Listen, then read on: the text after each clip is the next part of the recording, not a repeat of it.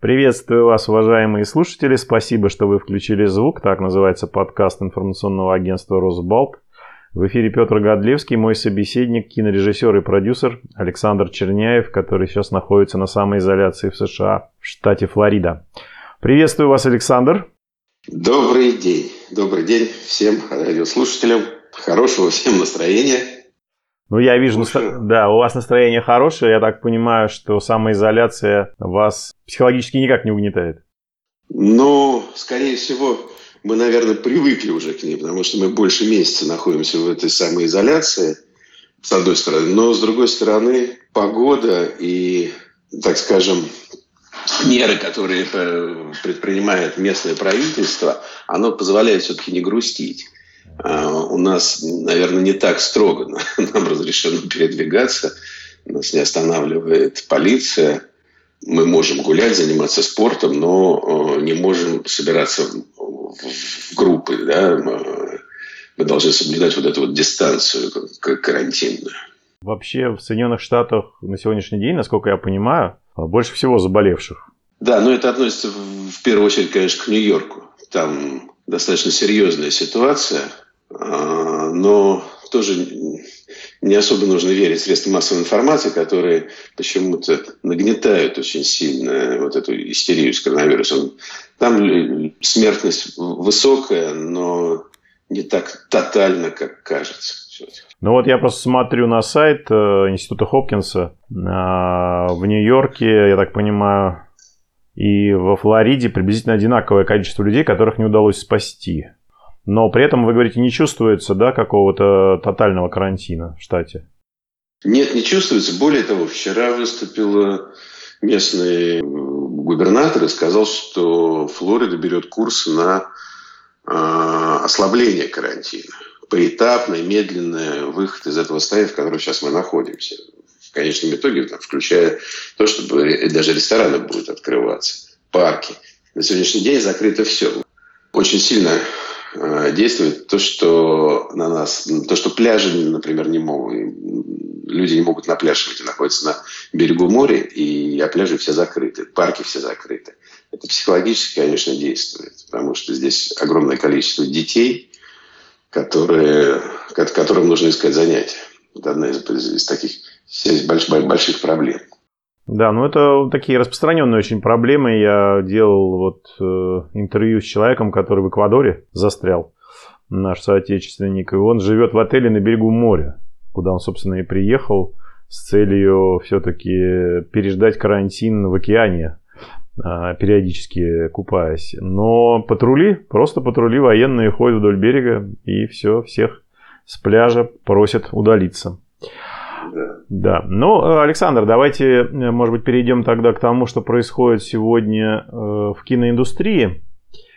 Насколько я понимаю, так же, как и в России и в Америке, сейчас не работают ни кинотеатры, ну, само собой, и свернуты абсолютно все работы, так сказать, в киноиндустрии. Или все-таки онлайн как-то люди, насколько я вот видел сообщения, в разных голливудских студиях проводят даже онлайн-кастинги в Зуме.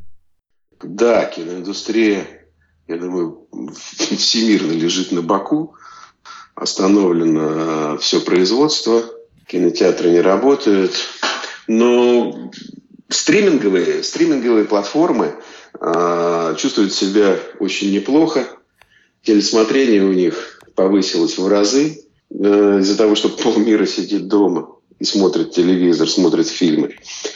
А, то, что кастинги проходят э, по Zoom, это не новость. Они на самом деле всегда проходят. И те вещи, которые э, можно делать онлайн, я думаю, что э, студии не прекращали делать и, и продолжают делать, готовятся какие-то проекты. Но все площадки остановлены, все разъехались по домам.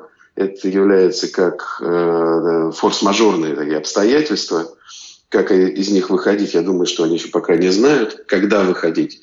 То тоже э, сроков определенных нет. Некоторые студии заморозились на год и, и больше, ну, чтобы не рисковать. Каждый срок, если, допустим, они бы заморозились там на, на 3-4 месяца, э, а карантин продолжится или какие-то препятствия э, для съемок останутся, они также будут попадать уже на дополнительные расходы.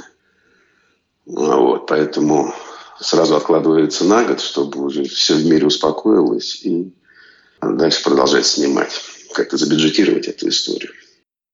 А вот э, вы тут упомянули, по-моему, стриминговые платформы, да, я недавно видел новость, что Universal решил выпустить э, премьеры свои именно в сети, не соблюдая тот традиционный принцип, который раньше действовал, когда несколько месяцев, по-моему, три месяца, компания э, сначала ждала после премьеры в кинотеатрах, и только после этого выпускала онлайн, значит, на своих платформах фильмы.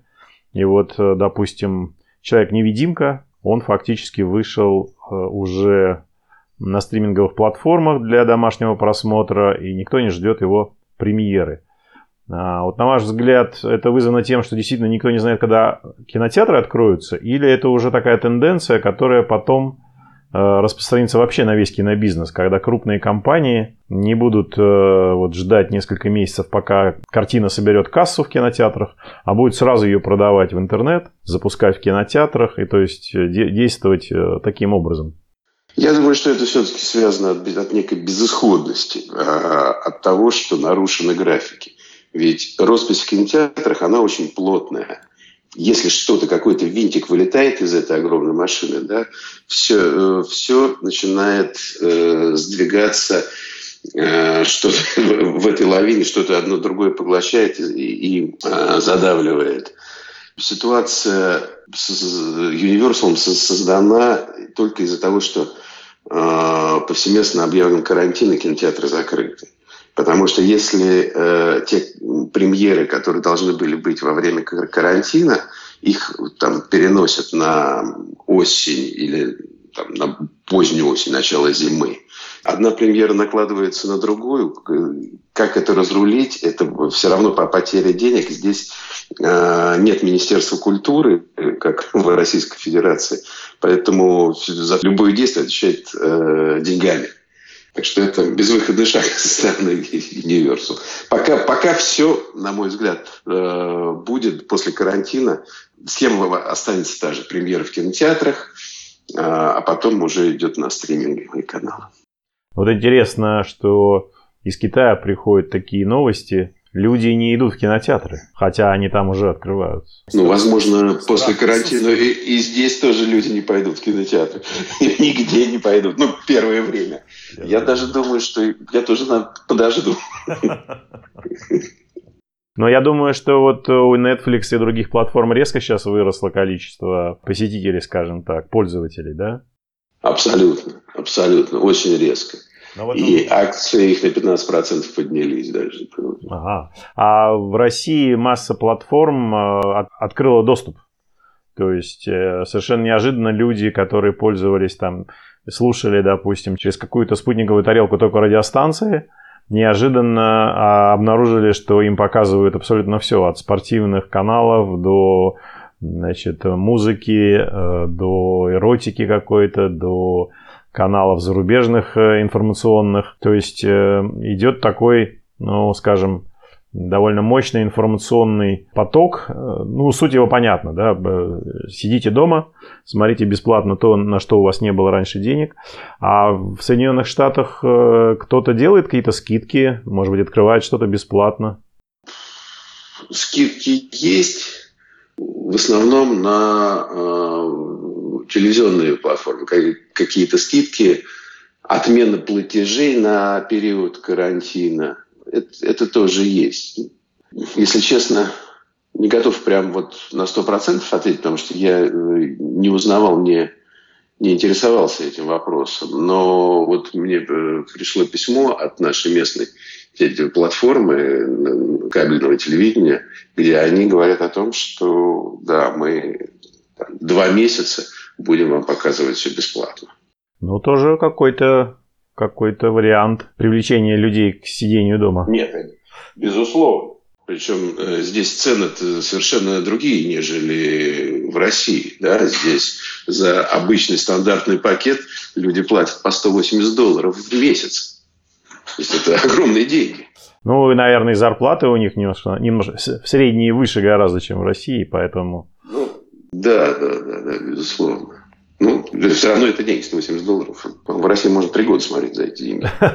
Ну, возможно, на каких-то платформах, да, возможно. Александр, ну а в вашей компании какие-то планы или вы ничего не строите, никаких проектов на будущее, потому что совершенно непонятно, когда все закончится? У нас есть в разработке э, два проекта. Мы в этом году не планировали, мы только планировали делать development а, мы не планировали в этом году никаких съемок, поэтому время покажет.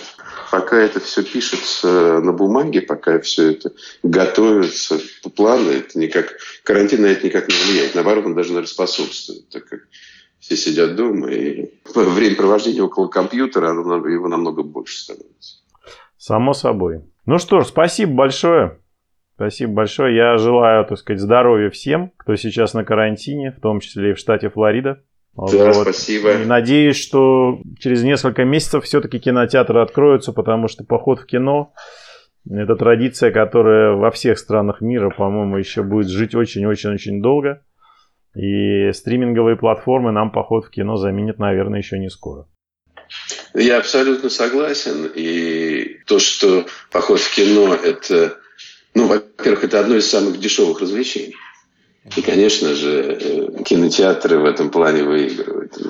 Сидя на диване, ну, можно посмотреть кино, но поход, сам поход в кино, это, это уже что-то больше, это такая традиция. Безусловно. Ну что ж, спасибо, Александр. Спасибо. Спасибо. Всем здоровья и всем успехов. Держитесь. Это был подкаст «Включите звук» информационного агентства «Росбалт». С нами на связи из Флориды был режиссер и продюсер Александр Черняев. Спасибо вам, уважаемые слушатели. Будьте здоровы, оставайтесь по возможности дома.